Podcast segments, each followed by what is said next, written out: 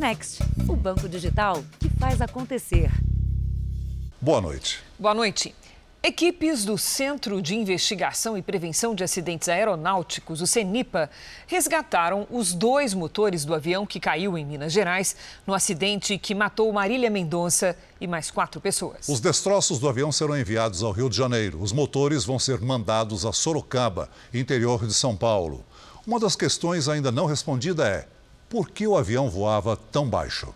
Na imagem da retirada de um dos motores hoje de manhã, uma evidência importante chamou a atenção dos peritos e reforça a tese de que o avião bateu em um cabo da torre de energia elétrica a poucos quilômetros da pista de pouso. Um dos motores estava perto da torre de eletricidade, o outro a cerca de 400 metros do local da queda. As peças foram periciadas pela Polícia Civil e serão levadas ainda esta semana para o Rio de Janeiro, onde serão entregues aos peritos da aeronáutica.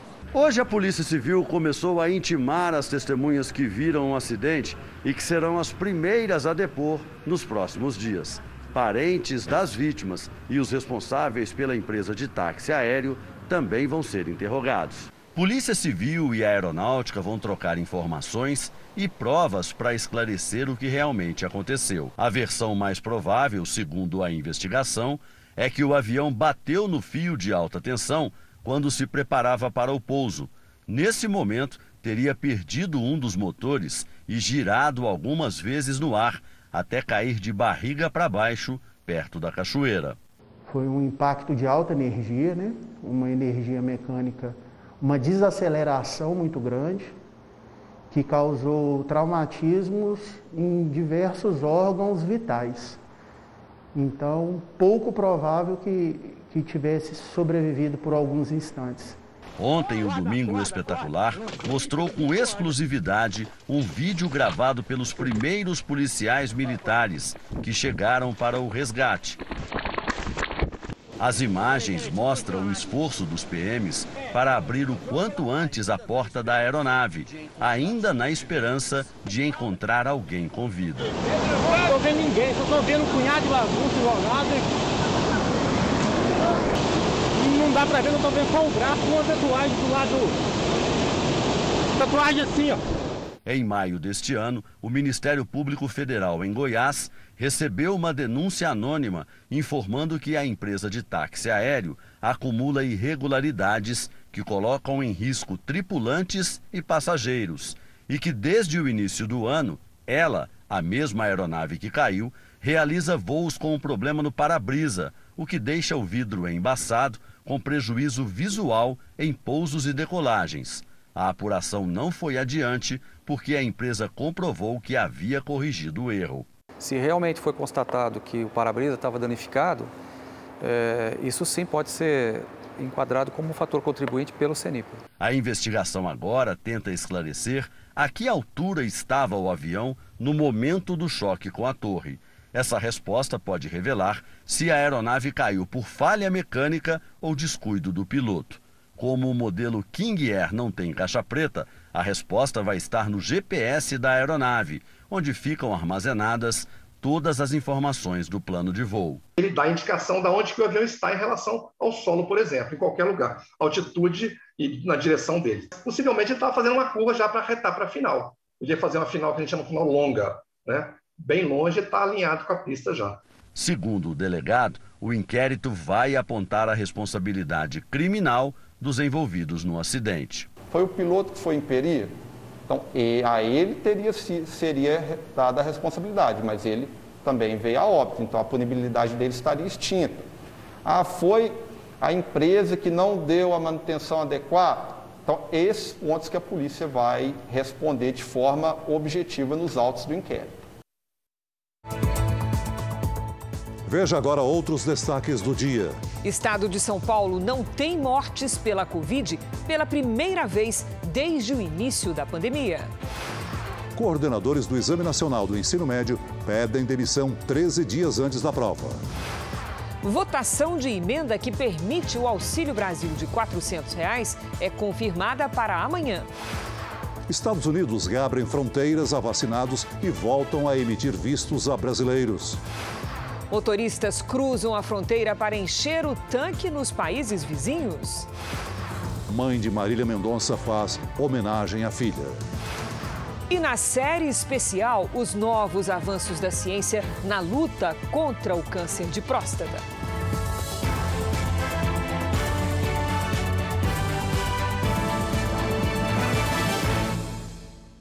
Oferecimento: Bradesco. Abra sua conta grátis pelo app.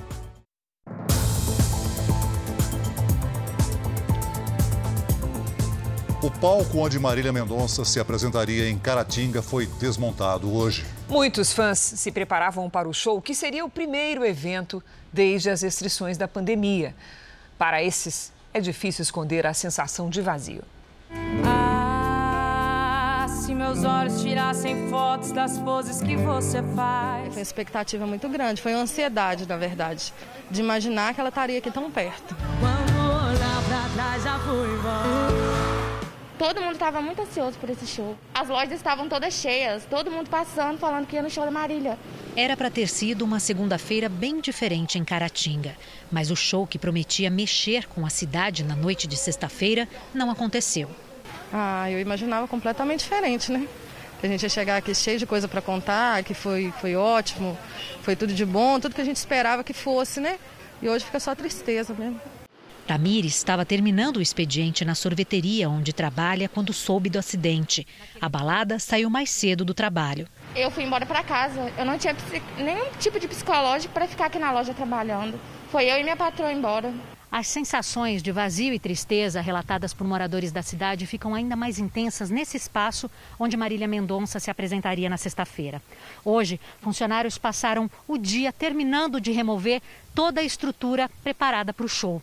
Essa tenda seria usada como camarim pela cantora e pela produção. O palco, que foi erguido exatamente nesse local, já foi completamente desmontado.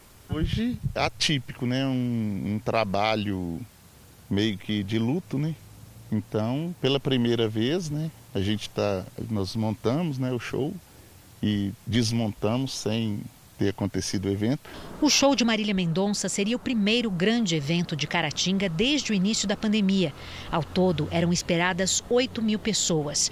Era a segunda vez que a cantora se apresentaria na cidade. A primeira vez foi em 2016, no início da carreira.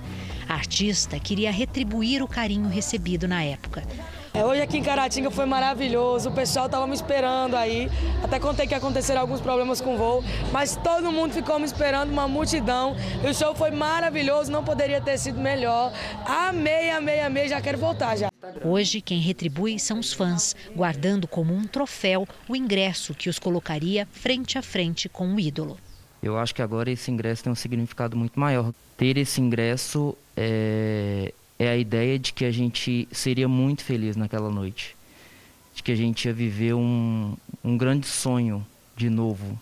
Então, acho que esse, esses ingressos, eles fizeram expectativas e hoje eles são saudade no nosso coração. Eu vim aqui só pra te ver. Ainda nesta edição do Jornal da Record, novas informações sobre o acidente que matou Marília Mendonça e mais quatro pessoas. O estado de São Paulo não registrou mortes pela Covid em 24 horas pela primeira vez na pandemia. Para que a boa notícia se repita, é importante que todos se vacinem e completem a imunização com a segunda dose, se for o caso, com a dose de reforço. É a primeira vez que acontece em 613 dias, mais ou menos um ano e oito meses. O estado de São Paulo não registrou morte por Covid-19 em um período de 24 horas. Apontam os dados divulgados nesta segunda-feira. É o resultado de um esforço coletivo, do qual é exemplo a Lídia, que compareceu na data certinha para a terceira dose.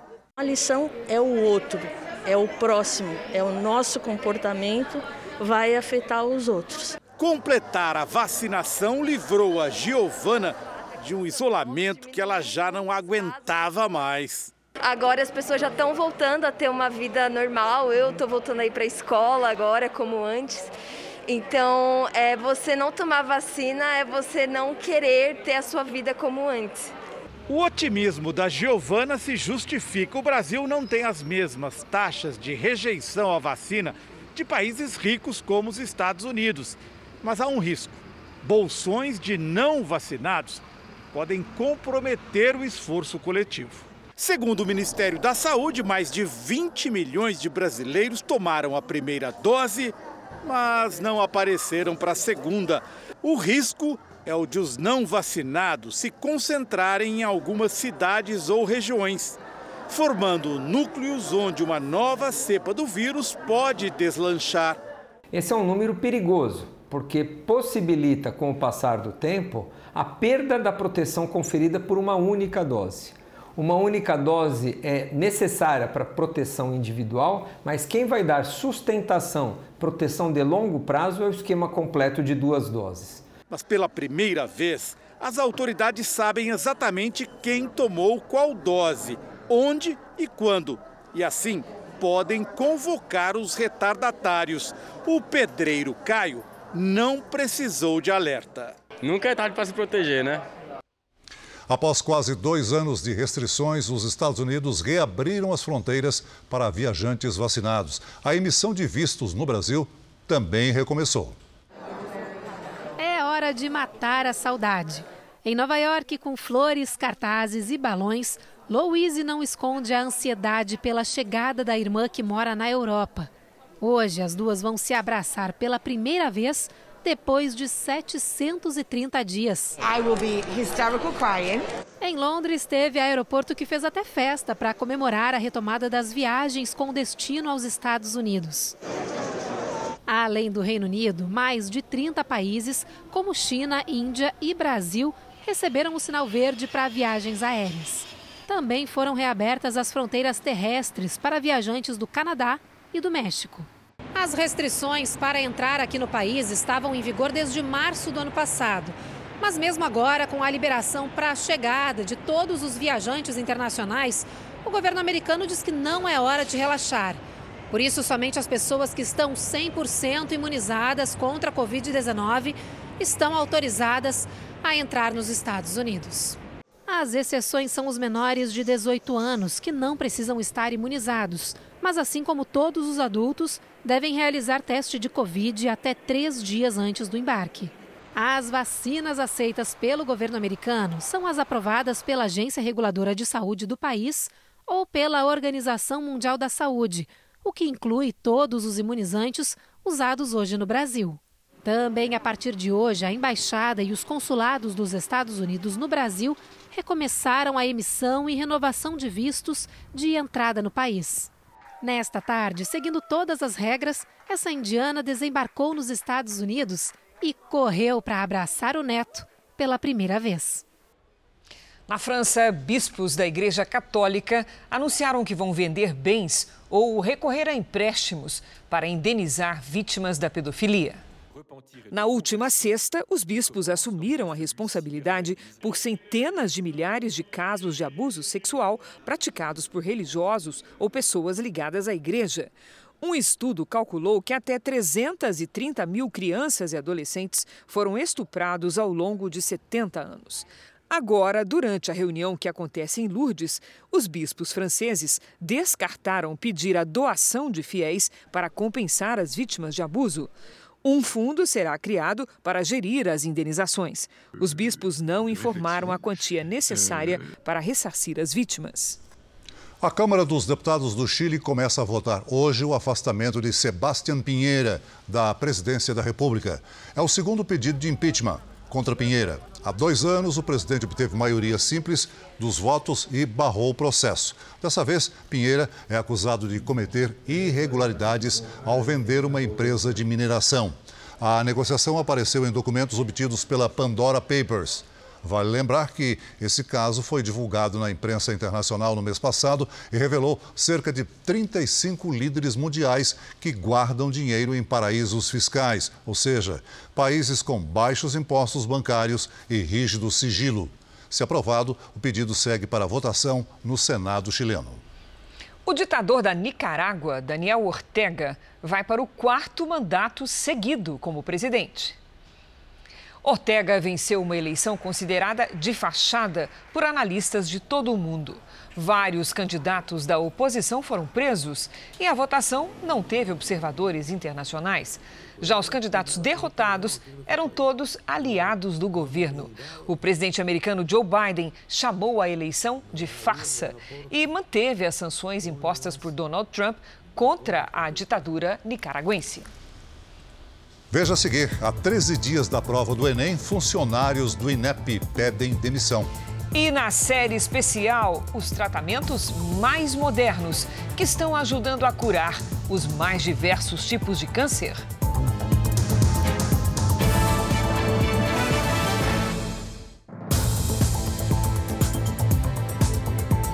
Os aumentos sucessivos no preço da gasolina têm levado muitos brasileiros a atravessar as fronteiras e encher o tanque do carro nos países vizinhos. Neste posto argentino na fronteira com o Brasil, o movimento de brasileiros vindos do Paraná é grande. Todo mundo querendo economizar na hora de abastecer. Lá eu gasto em torno de 80, 85 reais, aqui vai dar no máximo uns 37 reais para encher o tanque. Em Santa Catarina, também na fronteira com a Argentina, o litro da gasolina sai pela metade do preço. No Brasil a gente está pagando em torno de 6,50 e aqui a gente paga 3, 10, em torno de 3,50 no máximo, mais que isso não paga. Mas há quem abuse. Comprar gasolina estrangeira para vender no Brasil é crime de contrabando. Em Santa Catarina, mais de 2 mil litros de combustível argentino já foram apreendidos pela Receita Federal nos últimos dias. Em Mato Grosso do Sul, região de fronteira com o Paraguai, mais brasileiros saindo do país para abastecer está compensando nesse momento abastecer no Paraguai. Sempre estou aqui, eu já aproveito e coloco aqui o combustível, abasteço aqui. Nesta região de fronteira entre Brasil e Paraguai, a diferença no preço do litro da gasolina é de R$ 1,70. Pode até não parecer muito, mas na hora de encher o tanque do carro no país vizinho, a vantagem traz alívio no bolso de quem abastece. A diferença no preço da gasolina do Brasil para a dos países vizinhos chama a atenção. Enquanto aqui o preço médio é de R$ 6,56 por litro, na Argentina a gasolina sai pelo preço médio de R$ 5,48 e geralmente é mais barata que isso em regiões fronteiriças, assim como no Paraguai, em que o preço da gasolina fica em torno de R$ 6,00. Na Bolívia, o litro da gasolina sai por R$ 3,08. Enquanto esse cenário não mudar, a tendência é que o movimento de brasileiros em postos estrangeiros continue. Está fazendo muita diferença. Na hora de pagar, faz muita diferença.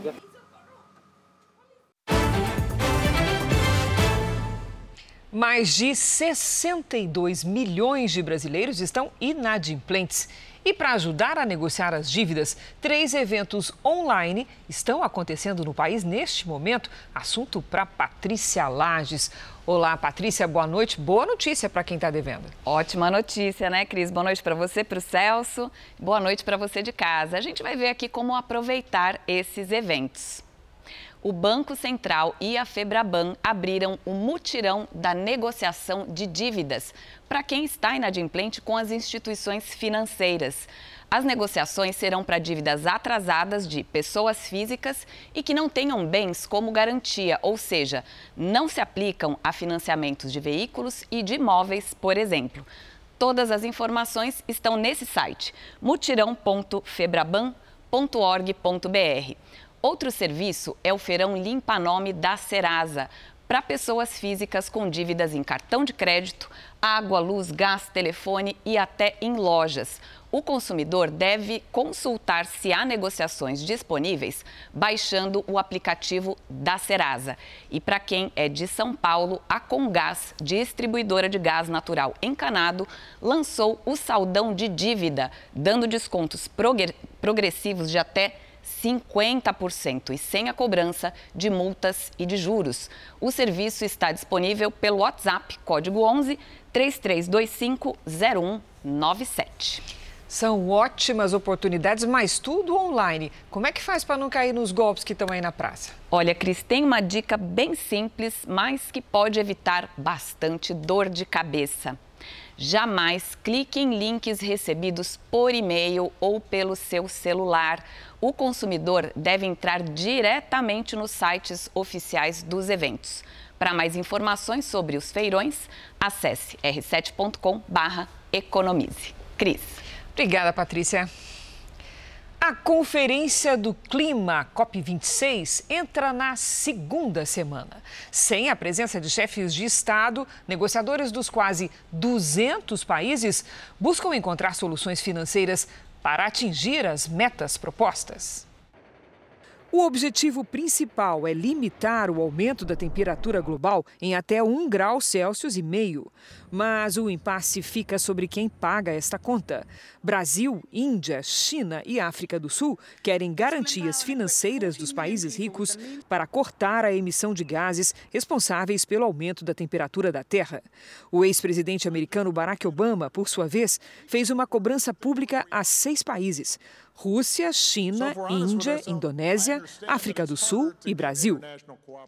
Veja a seguir as homenagens dos amigos e dos fãs a Marília Mendonça. E na série especial, a cirurgia que recorre a um robô de última geração para tratar o câncer de próstata.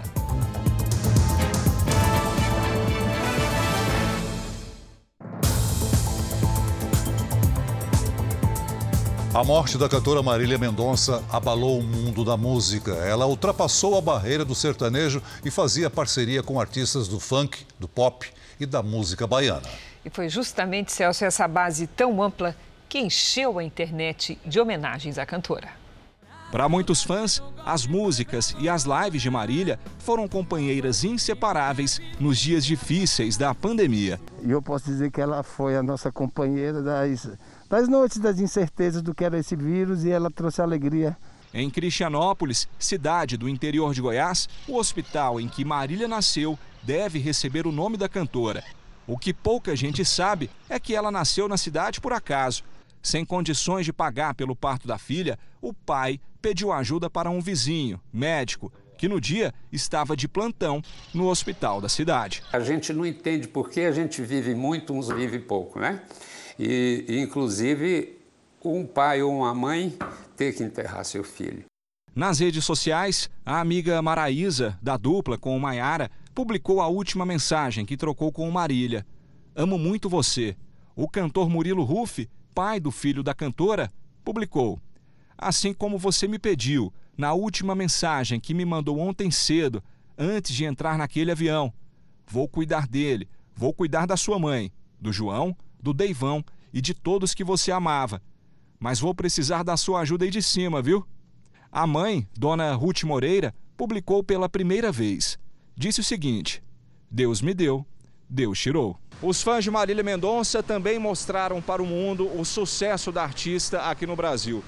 No fim de semana, a cantora foi a mais ouvida do planeta nas plataformas digitais, superando artistas mundialmente conhecidos.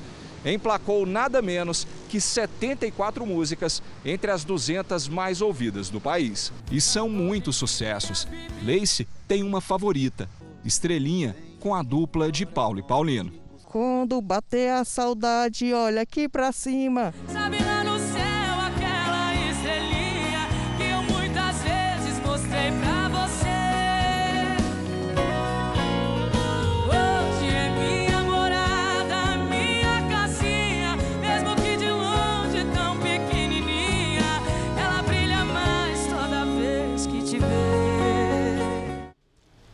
Alegre, amigo e apaixonado pelo trabalho. Assim, os pais de Henrique Bahia descrevem o filho. Hoje, eles lembram com orgulho de Henrique, que era produtor da cantora Marília Mendonça e morreu com ela no acidente aéreo. O carinho dos amigos e as boas lembranças do filho dão força aos pais para seguir em frente. E disse assim: Filho, siga seu caminho, nós vamos estar bem. Porque aqui você deixou muita alegria. Fiquei impressionado com o carinho de todas as pessoas do Brasil assim com o meu filho. Baiano de Salvador, Henrique Ribeiro, tinha 32 anos e um filho de 8. O produtor estava no avião com Marília Mendonça, com quem trabalhava havia seis anos. Hoje, a cantora Maraísa publicou um vídeo com a equipe do produtor, prestando solidariedade à família. Nós amamos vocês. Henrique Bahia!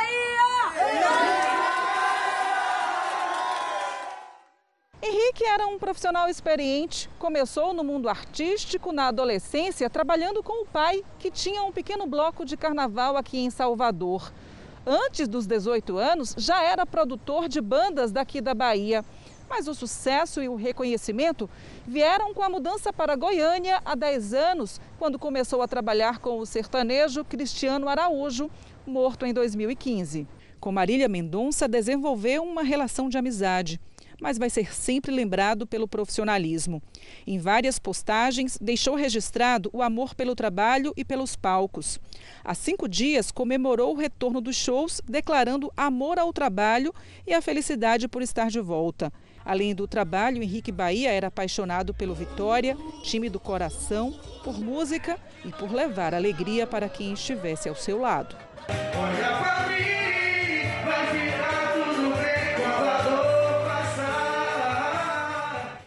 Em nota divulgada hoje, a empresa PEC Táxi Aéreo, dona do avião que caiu, voltou a lamentar o acidente e afirmou que a aeronave estava com toda a documentação e manutenções em dia. A empresa disse ainda que o piloto e o copiloto eram extremamente experientes, treinados e estavam aptos a voar com as horas de trabalho dentro da jornada permitida e regulamentada por lei. A PEC Táxi Aéreo informou também que todos os esclarecimentos iniciais foram prestados e que entregou à investigação os documentos solicitados para esclarecer as possíveis causas do acidente. O podcast JR 15 Minutos de hoje fala sobre a carreira de Marília Mendonça e o legado que a cantora deixou para a música brasileira. Você pode ouvir no r7.com, Play Plus e nos aplicativos de podcast. Acontece agora a reconstituição do caso Miguel, o garoto morto em Imbé, litoral do Rio Grande do Sul. A perícia já interrogou a companheira da mãe, Bruna Porto Rosa. Quem tem as informações é o nosso repórter Vitor Costa. Boa noite, Vitor. Boa noite, Cris, Celso e a todos. A reconstituição da morte do menino Miguel dos Santos Rodrigues, de 7 anos, vai percorrer o trajeto apontado no inquérito entre a residência onde eles chegaram a morar por 15 dias, aqui nessa rua, até o local onde o corpo teria sido jogado, no rio Tramandaí. Até hoje, a polícia não localizou o corpo, apenas encontrou uma mala com vestígios de DNA do menino Miguel. A mãe dele, Yasmin Vaz Rodrigues, segue presa, mas alega ser inocente. Ela, inclusive, já se manifestou e não vai participar dessa reconstituição aqui na cidade. As duas respondem na justiça por homicídio, tortura e ocultação de cadáver. Vale lembrar que essa reconstituição não existe uma duração para quando os trabalhos da perícia serão concluídos. Cris, Celso. Obrigada, Vitor. Eu convido você agora a acompanhar aqui no telão do JR uma notícia que está em destaque no portal R7. O ministro do Supremo Tribunal Federal, Alexandre de Moraes, revogou a prisão do deputado federal Daniel Silveira, do PSL. Ele é do Rio de Janeiro. Mesmo assim, o deputado fica proibido de acessar as redes sociais e de ter contato com outros investigados, com exceção dos que sejam parlamentares. O deputado Daniel Silveira foi preso em fevereiro após fazer ataque ao Supremo, além de fazer apologia ao AI-5, o decreto mais rígido da ditadura militar, em um vídeo transmitido pela internet. E para ler estas e outras notícias, basta apontar a câmera do celular para o QR Code que aparece aí na tela da sua TV ou então acesse r7.com. 31 servidores do instituto responsável pela realização do Exame Nacional do Ensino Médio, o Enem, pediram demissão dos cargos que ocupavam. O início das provas está marcado para daqui a 13 dias. A maioria dos servidores ocupava cargos de chefia ou coordenação. No ofício endereçado aos diretores do INEP, eles dizem que o motivo é a situação sistêmica do órgão e a fragilidade técnica e administrativa da atual gestão máxima do INEP. Também dizem que o pedido de demissão não se trata de posição ideológica ou sindical. No último dia 4, em Assembleia, a categoria divulgou um comunicado denunciando que nos últimos meses o clima é de desconfiança, intimidação, assédio, perseguição e insegurança psicológica. A maior parte das exonerações se concentra na diretoria de gestão e planejamento, responsável pela logística das provas. Os servidores continuam trabalhando, eles estão entregando os cargos, mas continuam servindo ao INEP. Nós não estamos fugindo da raia e vamos deixar de cumprir com o nosso dever enquanto servidores para prejudicar o Enem ou qualquer atividade do INEP que seja. A nota do Enem é usada pelos estudantes para disputar uma vaga nas universidades públicas e particulares no Brasil e no exterior. A debandada de profissionais dos cargos de coordenação do INEP amplia o receio de mais um ano de problemas na realização das provas. Em 2019, houve o maior número de reclamações da história do Enem, com mais de 170 mil estudantes contestando as notas. O INEP, subordinado ao Ministério da Educação, está com o quinto presidente na gestão Bolsonaro. Danilo Dupas Ribeiro foi indicado ao cargo pelo atual ministro da Educação, Milton Ribeiro. O INEP não se manifestou sobre as exonerações. O Ministério da Educação disse que as demissões não vão afetar a realização das provas do Enem. Ainda em Brasília, o presidente da Câmara, Arthur Lira, confirmou para amanhã a votação em segundo turno da proposta que abre espaço para o pagamento de 400 reais do programa Auxílio Brasil. Lira e o presidente do Supremo, Luiz Fux, se reuniram e trataram de uma decisão liminar da ministra Rosa Weber. A decisão provisória da ministra Rosa Weber impede o governo de usar as chamadas verbas destinadas às emendas de relator. Nessas emendas não é possível saber o destino do dinheiro, os valores e os autores dos pedidos. O problema para os governistas é que esse recurso foi usado na negociação com parlamentares para aprovar em primeiro turno a proposta que abre espaço ao benefício de 400 reais no Auxílio Brasil. A questão deve ser decidida pelo plenário do Supremo. Para Arthur Lira, a decisão da ministra interfere nos trabalhos do Legislativo. O presidente da Câmara também conversou com outros ministros do Supremo. A Câmara protocolou no início da noite um pedido formal ao Supremo para restabelecer o pagamento de emendas. A votação no plenário do Supremo será virtual, pelo sistema em que os ministros inserem os votos a partir da meia-noite de hoje. Segundo alguns ministros com os quais conversei, a expectativa é de um placar apertado. Uma parte da corte acredita que a suspensão do pagamento das emendas representaria uma interferência do Judiciário nos poderes executivo e legislativo. Há, no entanto, uma possibilidade da adoção de um voto médio, pelo qual os pagamentos seriam retomados, mas teriam de seguir regras de transparência, como origem e destino dos valores. A Advocacia Geral do Senado também tenta derrubar a liminar concedida pela ministra Rosa Weber e entrou com uma ação no Supremo. A votação da proposta de emenda constitucional dos precatórios em segundo turno segue prevista para amanhã. No primeiro turno, foram 312 votos favoráveis ao texto e 144 contrários. Para ser aprovada, a PEC precisa ter 308 votos favoráveis em dois turnos. Em caso de aprovação, irá para o Senado. Sobre esse assunto, vamos agora ao vivo a Brasília, porque parlamentares que estão afastados por problemas de saúde e deputadas grávidas poderão votar remotamente na sessão de amanhã, que justamente decide o segundo turno da PEC dos precatórios. Quem tem os detalhes sobre o tema é o nosso colega Luiz Fara Monteiro. Boa noite, Fara. Oi, Cris, Celso e aos que nos acompanham, uma ótima noite. Esse aí, Cris, é mais um esforço do presidente da Câmara na tentativa de atingir o maior número possível de presença no plenário na votação da PEC dos precatórios. Cada situação vai ser analisada por Lira.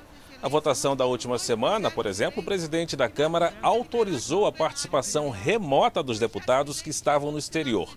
Essa decisão de Lira gerou questionamentos de um grupo de parlamentares junto ao Supremo Tribunal Federal. Esses deputados alegaram que os colegas que estavam em missão oficial no exterior deveriam se licenciar, o que os impediriam de votar matérias analisadas no plenário da Câmara. Cris, Celso. Obrigada, Fara. E como você sabe, nós estamos a menos de 11 meses das eleições. Por isso, o Jornal da Record divulga, a partir de hoje, uma vez por semana, pesquisas de intenção de voto agora para o Senado. Começando pelo levantamento do Instituto Real Time Big Data para o Estado de São Paulo. O ex-juiz e ex-ministro da Justiça, Sérgio Moro, lidera em todos os cenários. No primeiro, Moro, ainda sem partido, mas que deve se filiar ao Podemos, nesta semana aparece com 29%. Guilherme Boulos, do PSOL, tem os mesmos 19% de José Luiz da Atena, que na semana passada anunciou a saída do PSL para se filiar ao PSD. Janaína Pascoal, do PSL, tem 8% e José Aníbal, do PSDB, 1%. Brancos e nulos somam 17%. 7% não souberam ou não responderam. No segundo cenário, Sérgio Moro tem 30% das intenções de voto. José Luiz da Atena aparece com 17% e Eduardo Suplicy do PT com 14%. José Serra, do PSDB, tem 8%. O ex-ministro da Educação, Abraham Weintraub, sem partido, tem 5%. 18% disseram que votariam em branco ou nulo. 8% não souberam ou não responderam. No terceiro cenário, Sérgio Moro tem 29%, José Luiz da Atena, 18%. O ex-governador de São Paulo, Márcio França, do PSB, aparece com 15%. E Paulo Scaff, do MDB, tem 10%. José Aníbal tem 1%. Brancos e nulos somam 18%. 9% não souberam ou não responderam. O Instituto Real Time Big Data ouviu 1.200 eleitores entre os dias 5 e 8 de novembro no estado de São Paulo. A margem de erro da pesquisa é de 3 pontos percentuais para mais ou para menos e o nível de confiança é de 95%. O presidente Jair Bolsonaro deve se filiar ao Partido Liberal para disputar a reeleição no ano que vem. Nós vamos a Brasília com Tiago Nolasco. Boa noite, Tiago. Já está tudo certo para a filiação? Oi, Celso. Praticamente tudo certo, viu? Boa noite para você, para a Cris e para todos. Falta apenas uma reunião na quarta-feira para acertar os últimos detalhes da filiação do presidente Jair Bolsonaro e de dezenas de parlamentares que devem seguir o presidente para o Partido Liberal, que é comandado por Valdemar da Costa Neto. As negociações por parte do presidente foram tocadas pelo ministro Onix Lorenzoni e pelo senador Flávio Bolsonaro. Valdemar Costa Neto confirma a informação e espera oficializar a filiação do presidente no próximo dia 22. Jair Bolsonaro, que está sem partido há dois anos, mas precisa de uma definição para disputar a reeleição no ano que vem. É com vocês em São Paulo. Esse foi Tiago Nolasco, direto do Planalto. Previsão do tempo. A chuva diminui no Nordeste e aumenta no Centro-Oeste e no Sudeste do país. As pancadas de chuva marcaram a segunda-feira nestas regiões. Hora da gente conversar com a Lidiane Sayuri. Boa noite, Lid. Como é que vai ficar o tempo essa semana? Com virada, viu, Cris? Boa noite para você, Celso, para quem nos acompanha com mudança também na localização das chuvas. Até a semana passada tínhamos nuvens sobre o Nordeste. Essas nuvens se dissiparam e já já outras vão se juntar entre o Norte e o Sudeste. Neste momento, a frente fria ali no oceano atrai a umidade para o interior do país, formando um corredor de nuvens carregadas. Atenção Sudeste, o risco de deslizamentos e alagamentos é alto no leste de São Paulo e no Rio de Janeiro. Em Goiás, no Distrito Federal, Minas Gerais e Espírito Santo, chance de granizo granizo. Nesta terça-feira, só não chove nas áreas claras do mapa. No norte, pancadas rápidas e isoladas. Em Porto Alegre, máxima de 24 graus. No Rio de Janeiro, faz até 25. Em Cuiabá, 33. Em Teresina, 38 e 33 também em Rio Branco. Em São Paulo, chuva e temperaturas amenas nos próximos dias. Nesta terça faz 22 graus. Na quarta e na quinta, máxima de 20. E na sexta, menos ainda, 19. Tempo Delivery. A Carla e a Clemência querem saber a previsão para Belo Horizonte, Minas. Vamos para lá. Seguinte, meninas, até quinta-feira o sol aparece entre nuvens e pode chover a qualquer hora na capital mineira. Na quarta-feira a chuva deve ser mais forte. Máximas por aí, de 25, 24 e de 23 graus. Tem Delivery Mirim para o Vinícius, né? De Manaus, Amazonas. Ah, isso aí. Muito bom, Vinícius. Olha só, em Manaus, o tempo segue abafado com aquela chuva rápida durante o dia, sabe? Nesta quarta faz até 28 graus. Na quarta e na quinta, 32. Faça como eles e participe do Tempo Delivery pelas redes sociais. Basta mandar uma mensagem com a hashtag você no JR. Até amanhã, gente. Obrigada, Lid. Até amanhã, Lid. Futebol, mesmo a 10 pontos do líder Atlético Mineiro, o Palmeiras mantém a esperança de título no Campeonato Brasileiro. Já o Santos ainda teme o rebaixamento. A situação do time da Vila Belmiro é bem delicada. Em casa, o Alvinegro viu Rony e Rafael Veiga, no ângulo, decretarem a vitória do Palmeiras por 2 a 0. Com apenas 35 pontos, o Santos começa a fazer contas para não ser rebaixado. Hoje não dá para apontar aqui com tantos pontos, vai 47, né? Vamos falar de 47 está totalmente livre, mas eu sei que de 2014 para cá com 44 ninguém caiu. Já o São Paulo continuou respirando os ares da Bahia nesta segunda-feira em busca de fôlego para fugir de vez da zona do rebaixamento. A derrota por 1 a 0 em Salvador deixou o tricolor apenas sete pontos acima do esporte, o primeiro time que hoje cairia para a Série B. Precisamos trabalhar, evoluir, melhorar. Livre destas preocupações, o Corinthians venceu o Fortaleza por 1 a 0 e se manteve em sexto lugar. O Bragantino perdeu para o Atlético Paranaense por 2 a 0, mas ainda é o quarto colocado, na zona de classificação direta para a Libertadores. O Palmeiras é o único dos cinco paulistas que ainda sonha com o título e tem o confronto direto com o Atlético Mineiro aqui na sua arena. E é isso que motiva o Verdão, apesar dos 10 pontos de diferença que o separam do líder. Eh, todos nós temos que melhorar, desde o treinador aos jogadores tempo que nós alimentamos de duas coisas, de trabalho e de vitórias. Já na Série B, teve clássico carioca no fim de semana.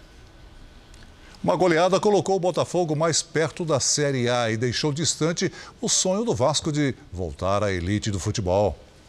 Os momentos de Botafogo e Vasco são completamente diferentes, mas era difícil imaginar uma vitória alvinegra por 4 a 0. O resultado gerou tristeza e revolta nos vascaínos.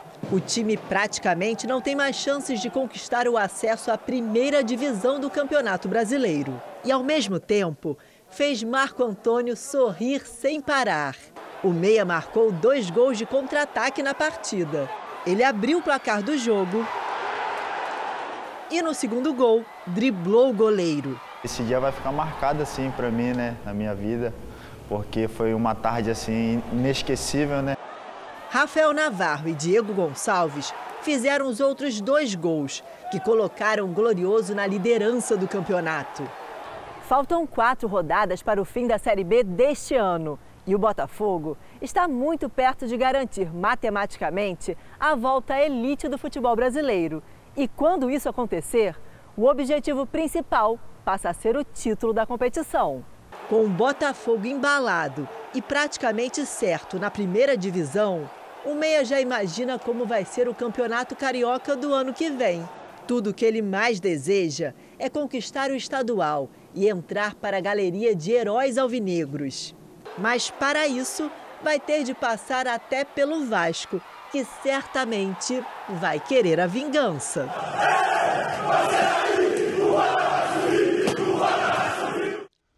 Novembro Azul chama os homens para um tipo especial de atenção ao corpo. É o período das campanhas contra o câncer de próstata, o segundo mais recorrente entre eles, atrás apenas do câncer de pele. A série especial do Jornal da Record vai mostrar essa semana que novas tecnologias e tratamentos modernos facilitam o diagnóstico e ajudam muito na cura, não só deste, mas de outros tipos de câncer.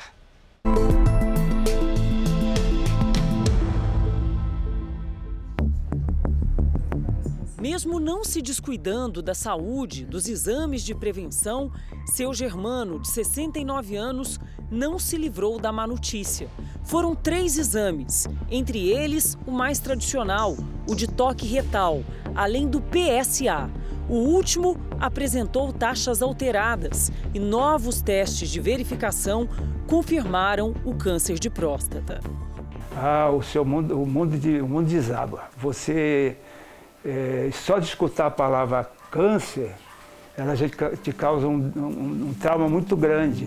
Um câncer exclusivamente masculino, simples de ser detectado e tratado, se descoberto precocemente, mas que na prática tirou a tranquilidade da esposa, dos filhos, da família inteira. foi uma preocupação enorme, porque ele é assim, ele é a base da família inteira, né? Entre o diagnóstico e a cirurgia foram menos de 20 dias. O procedimento foi bem sucedido, o que leva o aposentado a reforçar a necessidade da prevenção. Em qualquer época do ano, não espere, ah, vou esperar novembro, que é o mês de referência para câncer de próstata. Não, procure no dia ou quando ela estiver dentro da faixa de idade, coisas desse tipo, ela procure fazer o tratamento precoce, que quanto mais cedo ela descobrir, mais fácil é a forma dela se curar. O preconceito ainda é um obstáculo para prevenir o câncer de próstata, mas bem menos que no passado. No último emprego de Josué, a prevenção nem era escolha, fazia parte de um protocolo de cuidados, recomendado para todos os homens acima de 50 anos. Super positiva a iniciativa da sua empresa, porque virou uma rotina para Foi, foi. Para mim e para os funcionários. E eu, eu conheci casos de de colegas que descobriram cedo e não tiveram complicação. Né?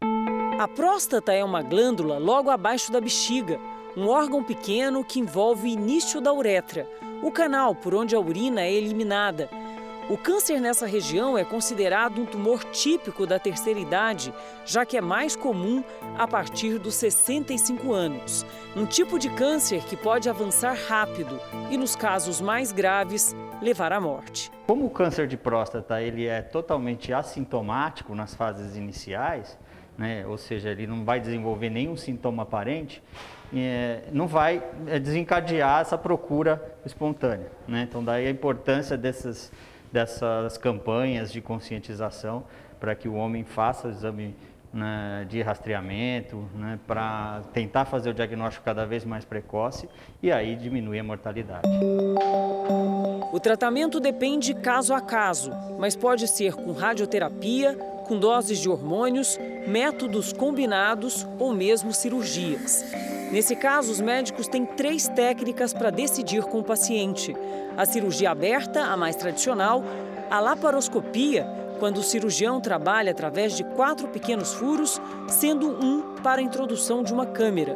E nos últimos anos, a cirurgia robótica, a mais moderna e precisa, que recorre a um robô de última geração, como as que acontecem aqui no Hospital Moriá, em São Paulo, que investe pesado em tecnologia de ponta. A começar pelo diagnóstico, através de biópsias mais precisas e que reduzem em mais de 95% o risco de complicações por infecção.